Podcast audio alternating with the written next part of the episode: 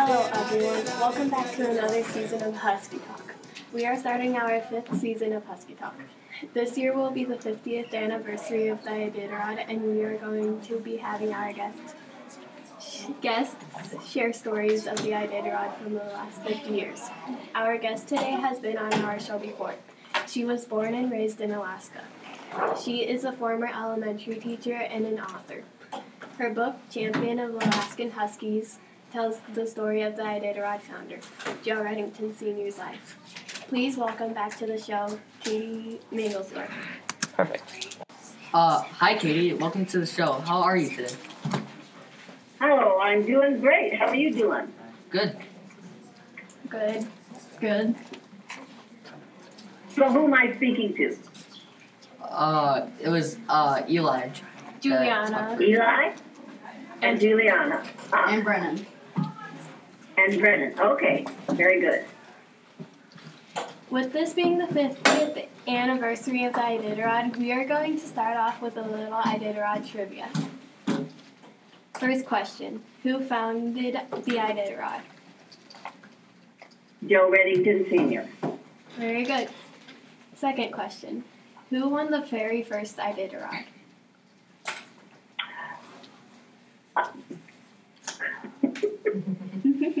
Just a minute. I know what his name is. Why did I forget? Give me a second. Go ahead. What's the next one? Who was the first female Iditarod champion? Libby Rue. Mm-hmm. What was the closest finish? Uh, Mackey, uh, Joe Mackey, and Rick Swenson. It was Dick Mackey. Or Dick, what did I say? What did I say? You said Joe Mackey. Oh, it's of course it's Dick Mackey. okay, Who was the oldest person to ever finish the Iditarod? Norman Vaughn. Yep. Okay, back to the second question. Who won the very first Iditarod? I mean, second. You don't have to ask me that a little bit later, Okay. later, because I still haven't come up with it. All right, so let's find out about you. Can you start off by telling us a little bit about yourself? Sure.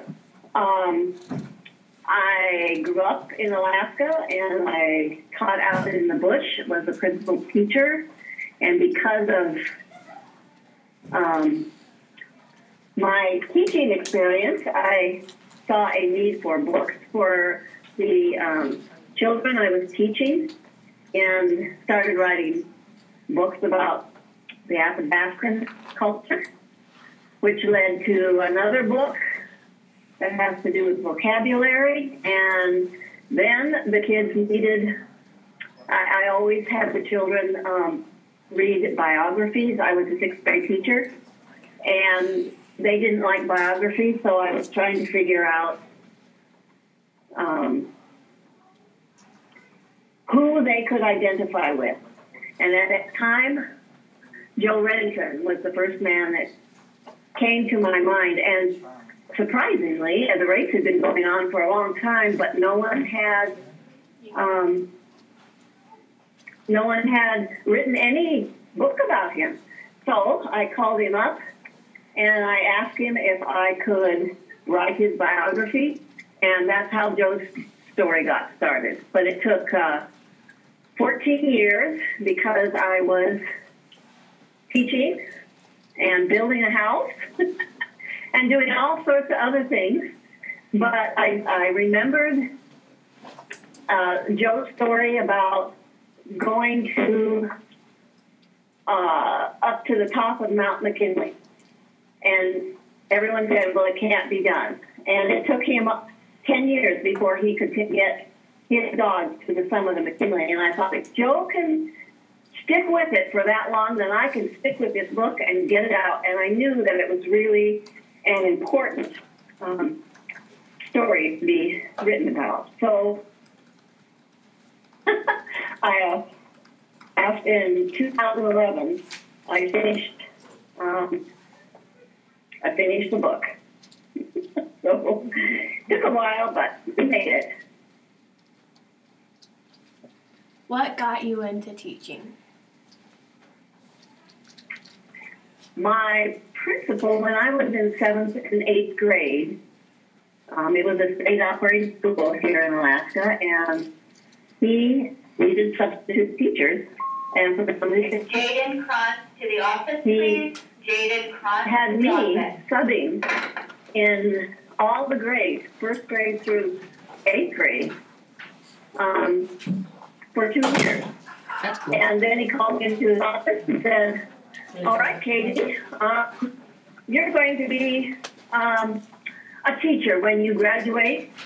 And this is the college you should go to, and because you're going to make, uh, you're going to have fun teaching.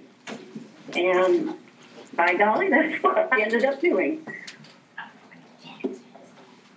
Ah, I know, I've just remembered Dick Wilmar, Wilma, Wilmar. That's right. Yes, that's right.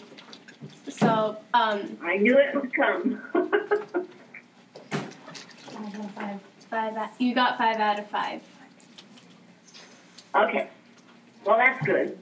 One was very, very slow, but it was in there.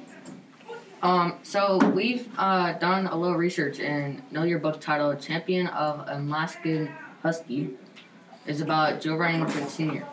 Why did you choose Joe Redington to write about? I chose Joe because here was a man who did something that everyone thought was impossible.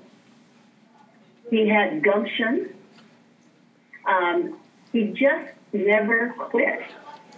There's a, a quote in the book, actually when he went out Mount McKinley, that that I love. It's by a woman in the, who lived in the 18 late 18 mid to late 1800s, uh, Mary Baker Eddy, and she said, "The devotion of thought to an honest achievement makes that achievement possible." And Joe was devoted to um, the Alaskan Husky and the history um, in Alaska. And I knew that. And I thought, this is something our kids need to know.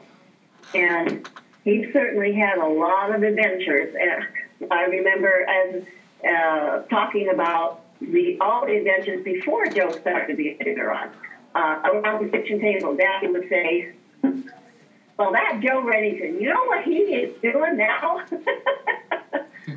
um, but you know, he was quite a character, and he trusted dogs. He trusted what he was doing, um, and he was just a hard worker. And I thought kids need someone with those kinds of qualities.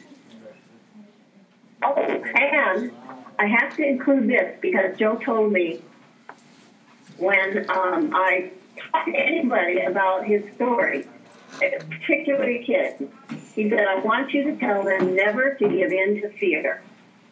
He said, tell them to stop. Think about uh, what they can do to get themselves out of that situation, um, or tell someone. And when it's all over, go home, sit down, have a cup of hot cocoa, and then be afraid. But don't be afraid in the moment, or you can't find a solution. And that was one thing uh, with all Joe's experiences. There were a lot of things that were really scary. He never gave in to fear, fear, uh, until after everything was over. Because and then he would often tell me, "Man, that was really. I don't know how I got out of that one." but that's an important thing to remember: not to give in to fear. We are going to circle back to Joe starting the Iditarod. First, tell us about Joe and his trip to the top of Denali with his dogs. Okay, well, Joe, um, for years, people have been telling Joe that dogs were capable of doing these Alaskan Huskies that he had, that he got um, along the Yukon River he was um, working for the military. Um, they were tough and they could go anywhere. And then he would make the comment, even to the top of Mount McKinley. Well, mountain, it's called Denali now. Um, and people said, Joe, you're crazy. Dogs can't go to that high altitude. And he said, I know they can. And the vets said, no. Well, finally, he got tired of people saying, no, the dogs can't do something. He said, well, I'm going to prove it. And he met out of his fish camp on the Susitna River, he met a man named Ray Genet. He was a mountain guide on Denali, a very famous fellow. How, how they met out in the middle of nowhere, uh, you know, it, it just happened. And he needed to ride across the inlet, so Joe said, okay, I'll take you there. And so they hopped in their boat, uh, just boat, and took him in the anchorage. And on the way over there, they got, they were talking and having a great time. And then Joe got this idea and said, Hey, Ray, would you help me or guide me up Mount McKinley? Or Mount, he said Mount McKinley, not Denali. Um, and Jay and um, Ray Genet said, Sure, I can do that. Well, every year, Genet had too many paying customers, and Joe didn't get to go. Finally, after 10 years, he said, I am going up to the summit of Mount McKinley and this year, and I'm nothing's going to stop me. So, um, he got, uh, and uh, uh, Susan Butcher was, he was teaching Susan about dogs, and uh, she was his dog handler. And since Joe's wife wouldn't go up, um, Joe asked Susan if she would go up with him. And of course, Susan was very adventurous, and she said, Sure, I'll go up. And in 1979, they took off and got up to Ray Genet's cabin, and Genet said, Sorry, Joe, I can't take you up this year uh, too many too many people on the mountain. And Joe said, "That's okay. I'm going to be the leader of this expedition, and I'm going to go up." And Genet said, "Well." I wouldn't tell anyone this, but Joe, I know how tough you are. You follow my instructions, and we'll get you to the top.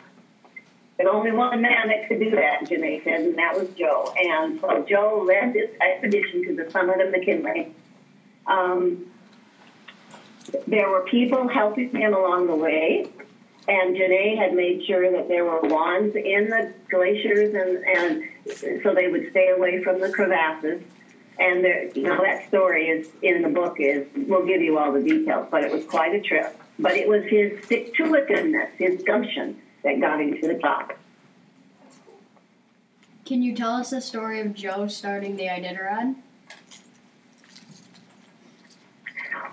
Sure. Um, he was, um, he had, um, he was in the Aurora Dog Mushers uh, Association. Um, they, he was uh, one of the founders of that, and they, there was a race in Willow every year, and he was taking his kids into this race. And at the same time, there was a woman who had recently moved to Alaska and who had a great um, love of history, just like Joe. And her name was Dorothy Page. And she had been, because Alaska's bicentennial was coming up, she wanted, um, or not bicentennial, uh, it's the centennial, the 100th birthday of Alaska's um, Alaska's purchase from Russia. And she wanted to run a race on part of the Iditarod, but nobody knew where the Iditarod was, the Iditarod Trail. And then somebody said, well, talk to Joe Redington. He knows where it is. He's already uh, found part of that old trail. So she went to this little winter carnival and talked to Joe. And because Joe had been trying for years, since the 50s, uh, to get some notice of the Iditarod Trail as a National Historic Trail, um, this was a prime opportunity for him to do two things. Um, get this trail down in the history books and prove what Alaskan Huskies can do. And that was the beginning. Now, that race was in 1967, and it only lasted a year. The next year, there wasn't enough snow. The next year, they tried, but there were only a few people that signed up, and so that race just never continued. But it never stopped in Joe's mind.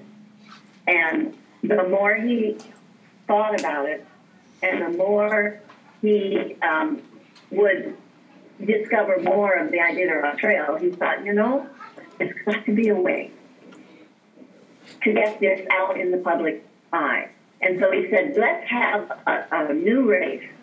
Um, and that, he said, let's do a race in, in 1973, a few years away, um, and go to Iditarod.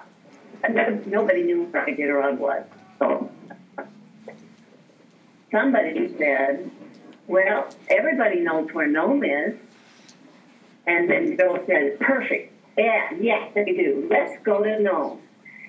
And then they said, well, how far is that? They didn't know how far it was. You clear across the Alaska. Well, we know it's over a thousand miles, and we know Alaska is the 49th state. So let's say it's 1,049 miles. The incredible thing about this, I think, is um, people were there were a lot of naysayers, and, and people were writing things in the newspaper, trying, you know, just saying how crazy Joe was. But he, he did get into that, and he had connections with the Army because of his work with the Army rescuing people and downed aircraft in Alaska. And he talked to a General Geddes about his helping out to build this trail to Nome. and so the Army did, and under the guise of uh, a cold weather maneuver. and they got a trail sort of set in but then it was four months before the race was to start, and they still didn't have everything in place. And in four months' time, essentially, they put together this race. And it was two school teachers that really made this happen with Joe. They called um, Tom Johnson and Bill Hike they called Joe and said, Joe, do you really think we can get to Nome? And Joe said, yes, the dog can get you to know. Now, the mushers may have a little difficulty, but the dogs will get you to know. And then they said, but how are we going to raise that $50,000 purse you talked about? And Joe said, I'm working on that. Well, what ended up happening was Joe couldn't race first race because he still did not have the fifty thousand dollars for the purse. But in that four months time, his friend General Geddes put together another. They called it this time extreme Arctic maneuvers, and they used these um, double track alpine snow machines. They had ten of them and they set the trail. And the race was on. um, Joe was flying up and down the trail, uh, seeing if people needed anything, um, and trying to make everything run smoothly as well as raise the money. And he was able to find uh, a businessman and a banker who uh, supported this first except for a couple thousand dollars. And when the race ended, um, they were a couple thousand dollars short. Well, one school teacher from Seward, Dan Seavey, who was also instrumental in helping get this race started from Seward. He would come up from Seward. Um, Joe went to him and said, "Say, Dan, you're the only one that's working, uh, and you came in third place. Can we? Can we borrow some of your winning money? I'll pay you back so that we can pay everybody." And Dan said, "Sure." so, a third teacher was part of making this uh, first Iditarod a success. There's so much more in there. I probably gave you too much, but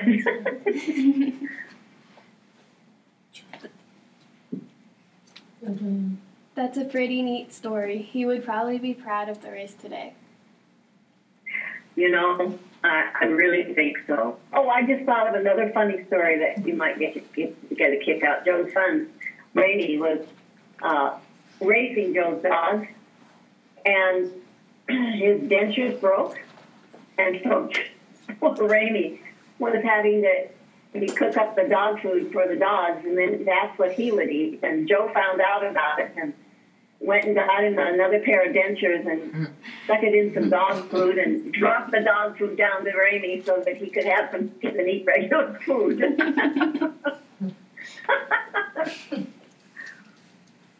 Many people think the Iditarod started to honor the serum run. This is a myth. Why do you think this myth continues to spread it around? Well, um, it started.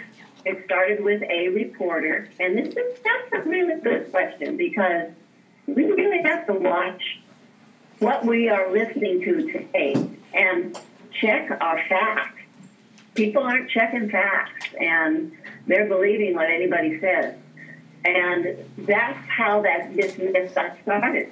A reporter reported on um, the Iditarod, and she um, she knew that Leonard Seppala was an honorary musher. Now, Joe wanted him represented because to the dog musher, um, he was the um, ideal dog musher in Alaska. He won so many different dog races. And um, so he was an honorary musher in the Centennial race as well as uh, the first Iditarod. And actually, I think it was I think it was ten, the first ten races. The first musher was recognized uh, as um, Leonard Seppala, and Leonard was going to come up, but for the first race, but he passed away just before that and his wife had his ashes spread in Knik on the Iditarod Trail. But because of Leonard Seppala's name, there was this assumption, oh, then Joe got the uh, idea from Leonard Seppala because Leonard Seppala was uh, ran the longest distance on this serum run to race uh, to Nome. And um, uh, she didn't check the facts. Now, the first time that came out, Joe Red- Redington drove all the way into Anchorage from Knik, from uh, uh, Flathorn Lake. You had to go um, a long way uh, to get there to try and correct that misinformation, but he never could. Uh, the next year, someone took the information from his first reporter tied it in with the serum run to and it spread. And nobody checked the facts, despite those efforts to try and make the, the correction.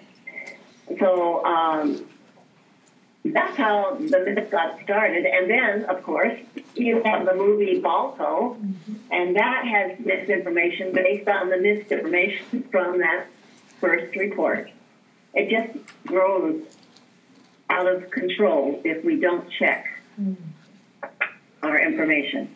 So be alert, kids. Um, our final segment of the show is a segment where we are bringing back from our first season.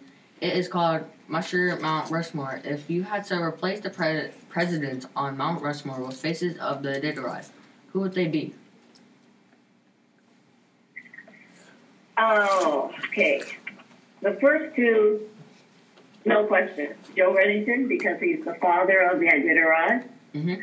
and Herbie Nyack would be the second. Okay. He was, um, uh, maybe you've heard of him, but but he he got many awards. He was, uh, uh, and was such a good good man. He and Joe were like brothers. Um, and he represented the Alaskan Native people, and I think that's really important. The other two I have thought and thought about, and it's been a really tough. Um, I wanted to recognize the volunteers because without volunteers, Yeah. we would not have the Iditarod. Norman Bond and Dave Olson were the two men. And Norman Bond um, volunteered and then worked behind the scenes as a supporter and is still supporting, uh, working with the Iditarod. But if it weren't for John Norman, I don't think we would have the Iditarod today because they had a meeting um, after the race in 1975. So the race had only been on a couple of years, and there was simply no money. Um, the for a lot of different reasons. And so everyone in the in the meeting on the Iditarod committee said, Joe, we just can't. We're just going to have to wait a year. And Joe said, "Ah, we can't wait a year. If we wait a year, it will never continue. And then John Norman stepped up and he looked at Joe and he said, Joe, do you really think we can do this? And Joe said, yes. And Joe, so then John got out his checkbook and he wrote him a check. I have no idea what it was, how much it was, but it was enough to say this race is going on. And it did go on and continues to this day. That's why John is so important. And Joe Delia, uh, did I say Joe Delia or Dave Olson? Joe Delia was a volunteer at Skwentna and helped break trail and was just an incredible individual, wonderful man. And then the other, then the fourth, I could not choose, so I have to give you two. One is Aliy Zirkle. She Yeah. has get, gotten so many humanitarian, uh, Leonard Seppala Humanitarian Award. She takes such good care of her dogs. Not that all the mushers really do, but Aliy has a heart of gold, and she doesn't only just take care of the dogs, but all the people that she meets. She's an incredible individual. And the other one is DeeDee Jonrowe. Um, she's been racing for so long, such an inspirational individual and good sport and humanitarian. I mean, she got the awards also, and I just couldn't choose between those two. Thank you so Sorry much. about that. Thank you so much for being on our show and sharing your stories with us. Goodbye. well, thank you for having me, and you guys have a great rest of the school year. Yep. Special thanks to Katie Mangelsdorf for being on our show today. If you enjoyed this episode, please leave us a review. Also, if you have any questions, comments, or people you would like to hear on our show, please email us at huskytalk1 at gmail.com. If we hear from you or you have leave a review, we will read it on the show. We would like to also give credit to Hobo Jim for our intro song, the Iditarod Trail song, and our outro song, Redington's Run. They call this race the Iditarod Trail. To me, it's Redington's Run. In my heart, it's Redington's Run.